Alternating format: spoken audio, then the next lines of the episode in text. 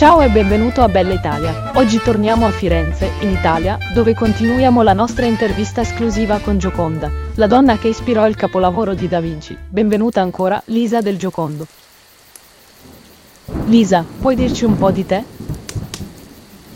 Da dove inizio? Non ho solo una bella faccia. Infatti ci sono così tante su di me che nessuno sa.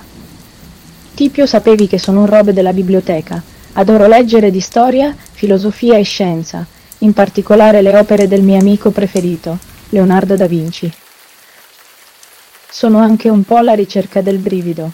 Adoro provare cose nuove e correre rischi, che si tratti di vivere un'avventura selvaggia o provare una nuova conciatura. La vita è troppo breve per essere noiosa, vero?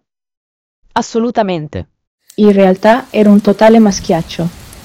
Amavo fare scherzi ai miei amici, arrampicarmi sugli alberi e mettermi in ogni tipo di guaia. Sì, posso sembrare una donna decente ora, ma ho anche un lato selvaggio.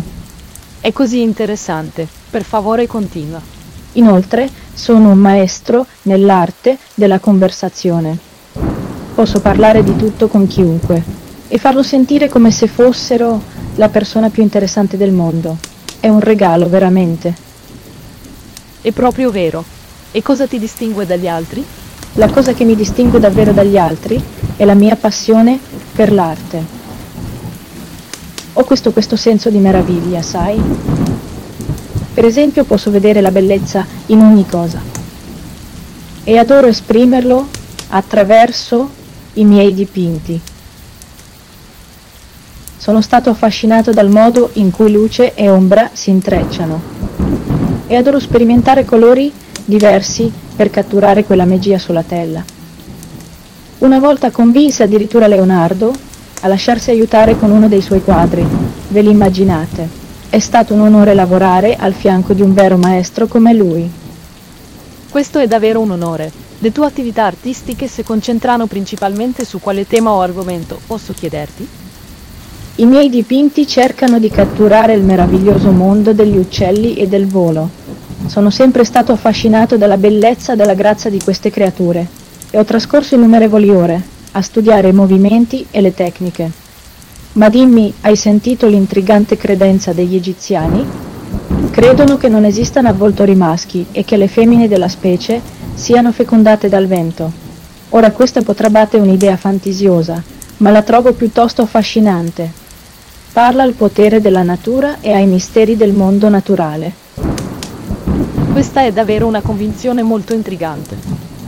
E parlare di misteri ho lavorato su uno strumento di volo, veramente intrigante, uno che permetterà agli esseri umani di librarsi nei cieli, con la stessa facilità e agilità dei nostri amici pennuti. È fantastico. Potresti darci i dettagli sulla modalità di questa macchina volante? È un dispositivo che utilizza la fortata del vento, usando una serie di live e carrucole per creare una sorta di effetto, tappetto volante. Ho trascorso molte ore nel mio laboratorio, armeggiando con il design e testando vari materiali e tecniche, e devo dire che i risultati sono molto promettenti. Il dispositivo è ancora nelle sue fasi iniziali, ma io so che con un ulteriore raffinamento ci permetterà di sperimentare la bellezza del volo. Leonardo ed io potremmo restare a discutere di questo per ore.